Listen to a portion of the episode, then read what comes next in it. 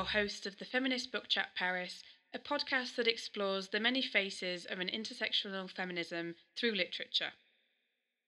So, today, Camille and I are going to be talking about um, what we've been reading recently this month, which could um, inspire your TBR pile. So, Camille, do you want to start us off today? Yes, of course. What are you gonna? Um, so I selected two French books. Great. Um, so first one is um, probably familiar with a lot of French people, but who knows?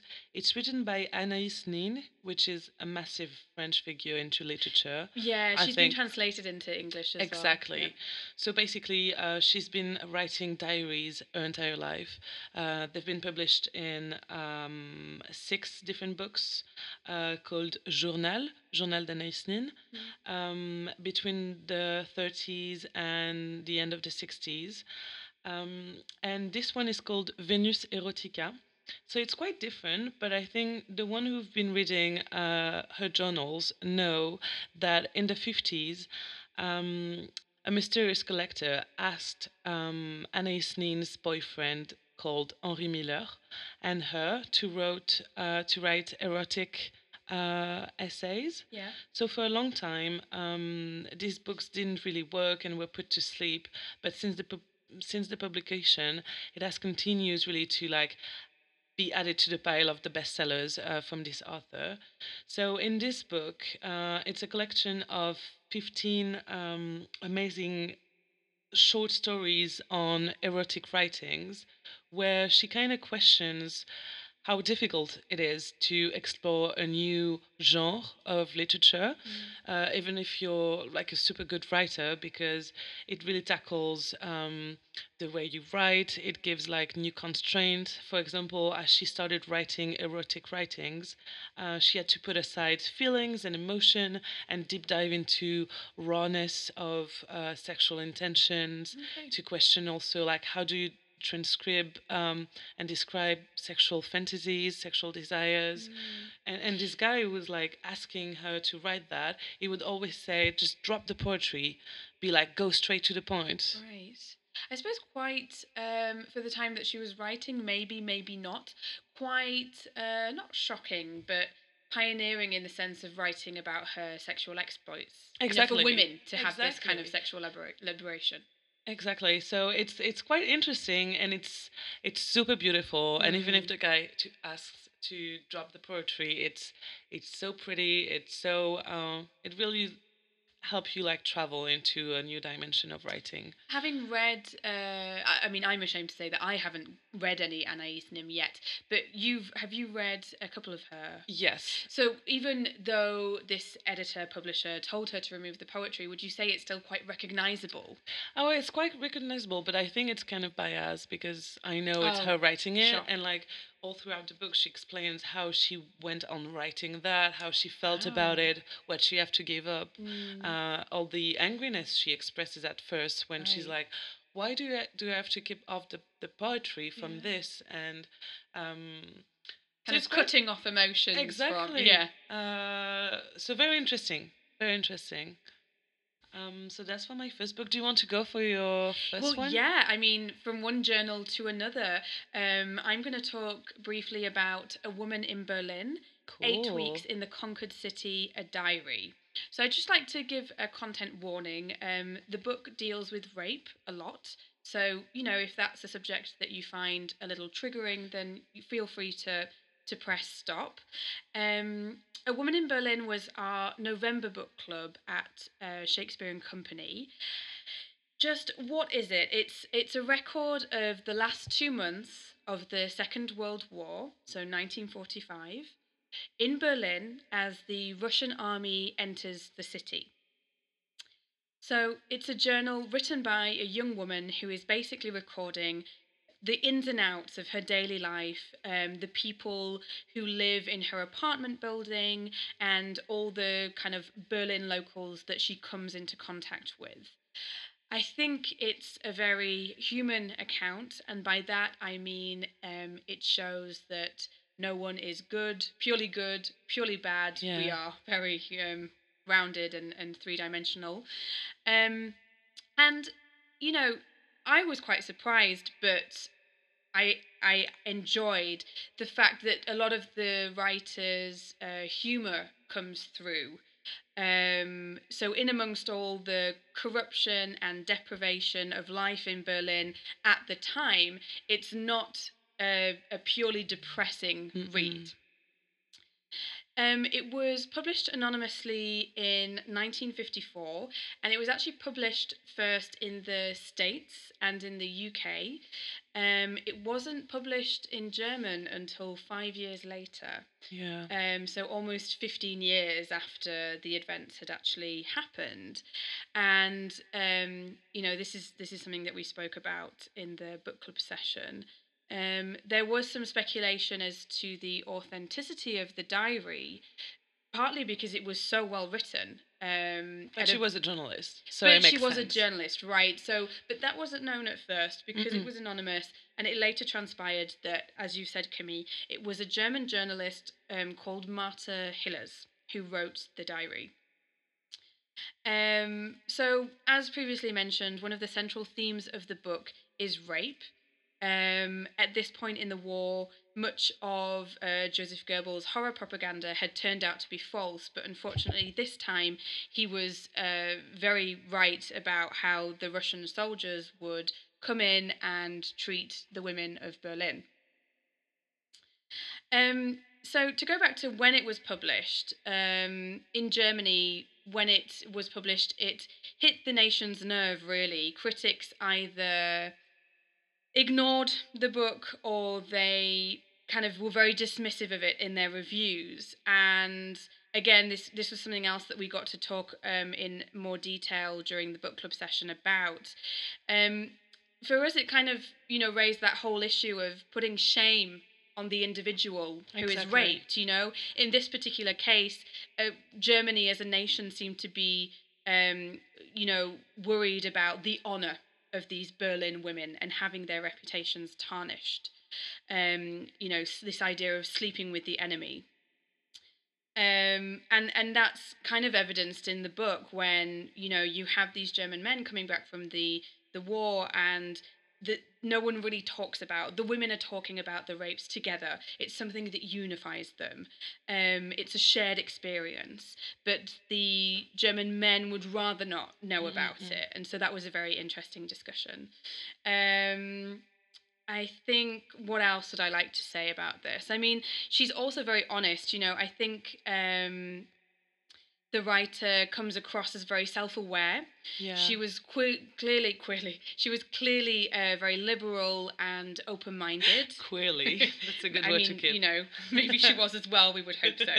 Um, so we know there's there's evidence she did not buy into the xenophobic uh, rhetoric that the Nazi regime spewed out. Um, she travelled throughout Europe prior to the war. She could even speak a bit of Russian, so she had actually been to what was known then as the Soviet Union. Um, so yeah, she was she was open minded and well travelled, um, and you know the way that she describes Berlin at the time when you know she does rarely venture out. Um, there were just a couple. There was one quote in particular that I wanted to share um, about this idea of history and being so up close in front of history. So the writer says, "These are strange times. History experienced firsthand. The stuff for tales, yet untold, and songs unsung.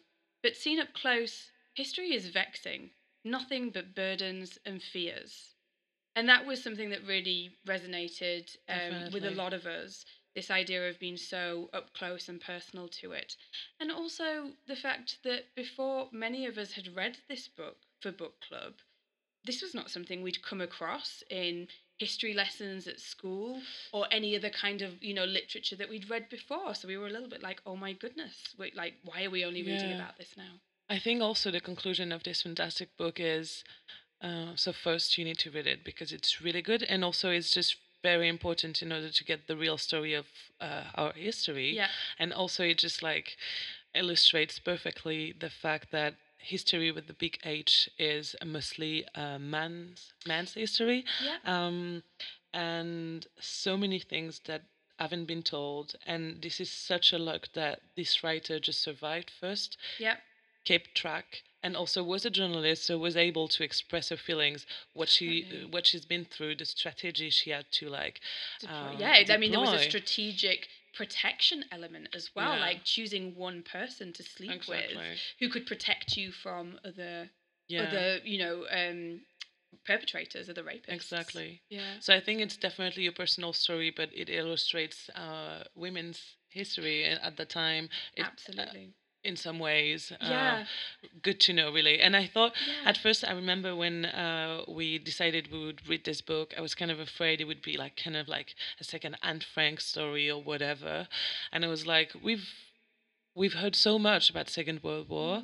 Yes, that's true. It's an I was- oversaturated market. Exactly. So I was really, really happy that we Mm. we get this like totally different story, um, different Yeah. angle, different life. Mm, Yeah, it was Um, fantastic. This one was picked by, uh, f- well, we have two Floras, French Flora and English Flora. This book was picked by French Flora. Yeah. So thank you, French Flora.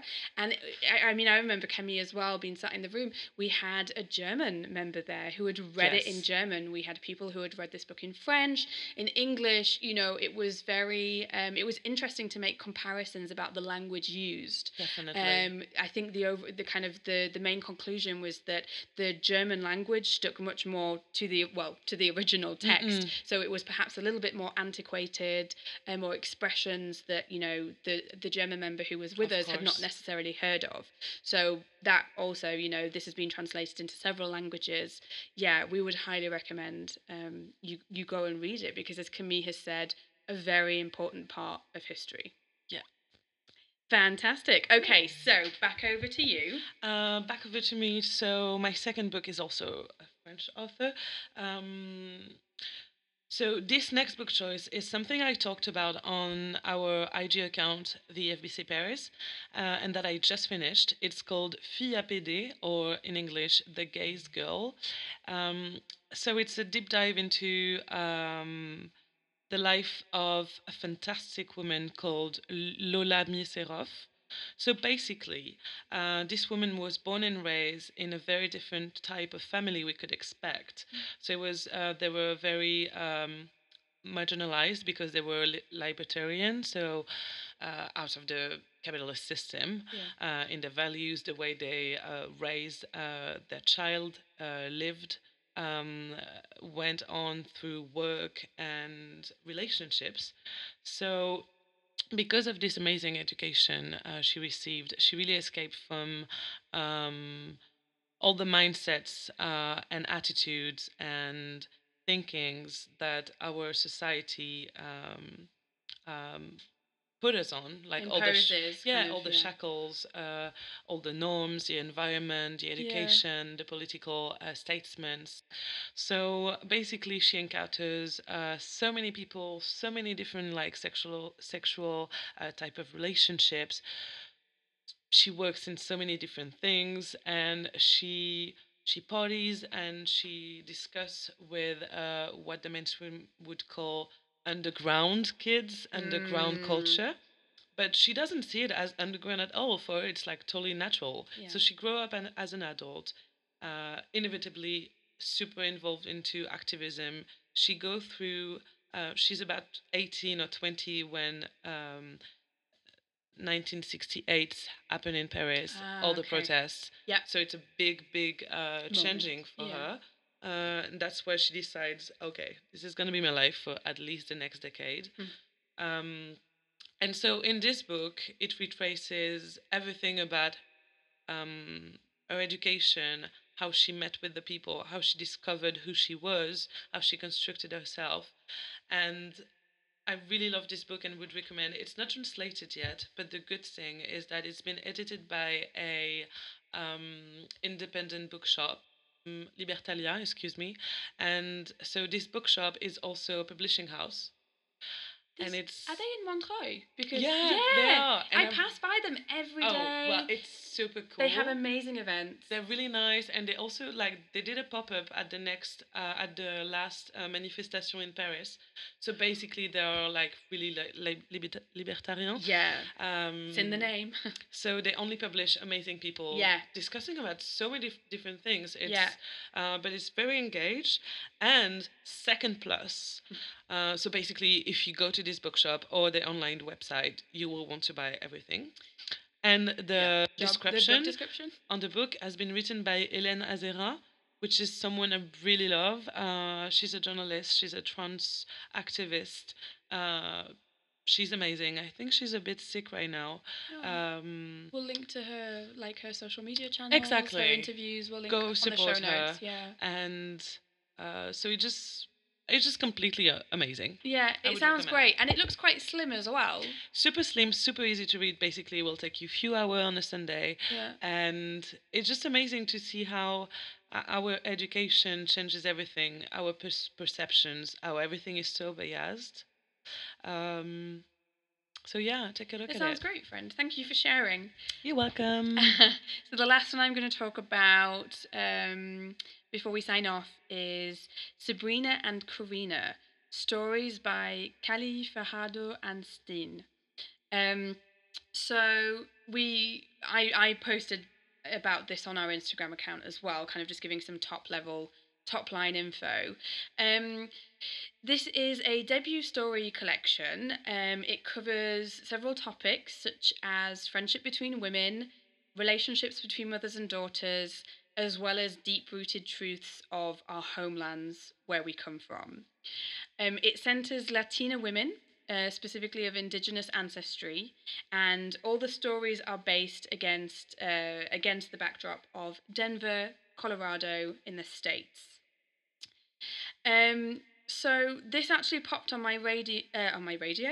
This popped on my radar um, through uh, the Mistress of Books account. So this is two uh, members of the FBC Paris. Uh, Molly, who's still based in Paris and comes to our monthly sessions. Hi, Molly. And Yasmin, who has sadly moved back to Seattle but is doing amazing things and has started a book club there. Hi, Yasmin. You're doing wonderful things.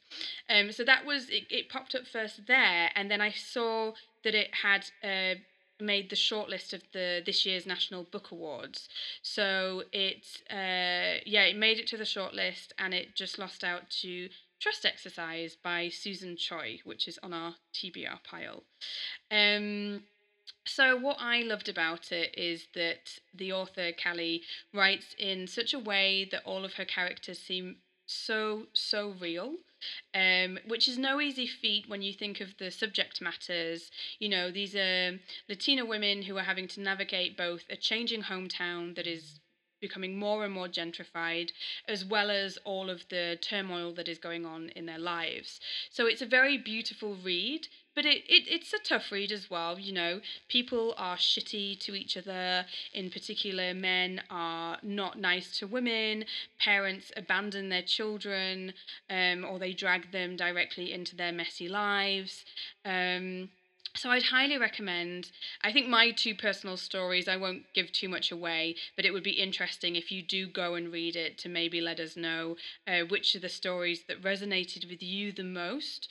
Um, I think my two were Sisters, which is um, a very sad story about Dolores, who um, is constantly being forced to have you know have boyfriends. Her sister is constantly setting her up on double dates with um Dolores' sister and her boyfriend. And it ends and you know actually Dolores prefers women. Um so that's a really really sad story which for me really highlighted. Um yeah like just terrible timing and shitty men Yeah. and lack of responsibility and then the other one that I really, really loved, even though I loved all of the stories, um, was Tomi. I hope I'm pronouncing that correctly. It's about a young woman who goes to prison for car jacking. Um, she steals a car and gets into a terrible accident with it. Um, she so we start, you know, she comes out of prison and she moves back in with her brother, who has a young son. The mother is not around anymore, and this gorgeous relationship um, springs up between Tomi and her nephew, who's kind of been raised on video games. He's addicted to screen time, and Tomi actually like starts reading to him because he's having trouble at school, and they go to like books like independent bookstores and li- the library. Um, so I I found Wow. that kind of really really beautiful. Yeah, so that yeah. sounds That would- sounds powerful. Yeah, it, it is a really powerful read, and uh, the author has a book coming out in 2020. So you should go and follow her um, because she's got a great Instagram account, and we'll pop it in the show notes, of course. I will. Thank you. So, Cool. yeah, that's Perfect. it for today. Yay. Thank you so much for listening. Yeah, and obviously uh, follow us on Instagram at the FBC Paris. We also have so on our Instagram account you'll find all the links to Yeah. our podcast, to our website, thefbcparis.com. Um, as well as info on how to join our book club sessions in Paris or just see what we're reading and read along with us. yay! So thanks again and have a good day. Bye.